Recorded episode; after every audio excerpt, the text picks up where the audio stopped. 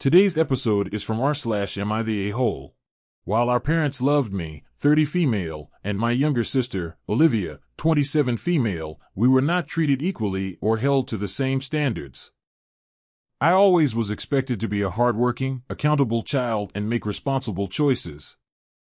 But Olivia was encouraged to have fun, and our parents bailed her out whenever she made an irresponsible decision.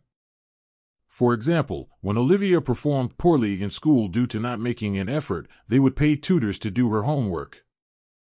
But if I genuinely struggled in a subject, they would tell me to figure it out myself.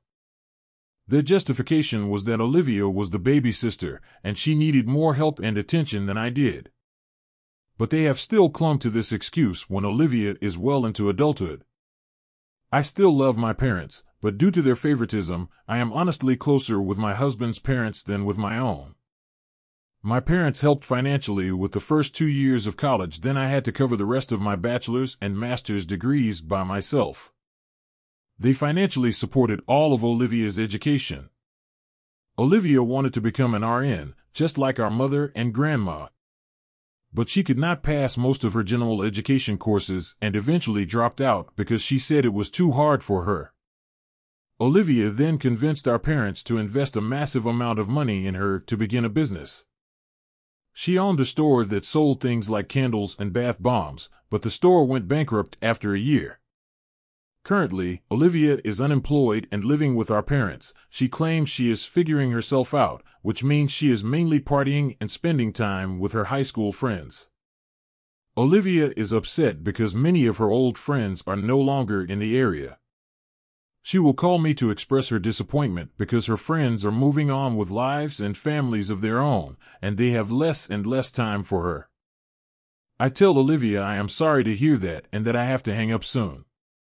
We celebrated my son's second birthday with a family dinner. I was talking with my aunt in law about my students. I work as a creative writing tutor on the side to pick up some extra money. I help my students with world building and whatever else they need help with in their stories. My students are all passionate people with genuinely good ideas. And it feels as if we're just having a conversation. Olivia joined and asked a few questions, then commented, Not like you would ever be able to make it big yourself. No offense, sis.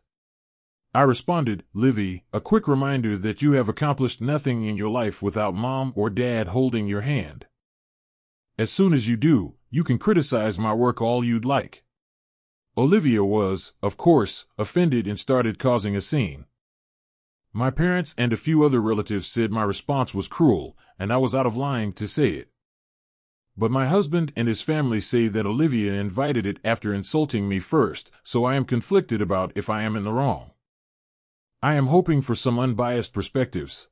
Am I the a-hole? Want to submit a story or have some feedback for us? Visit talesfromtheinternet.show or send us an email at feedback at talesfromtheinternet.show.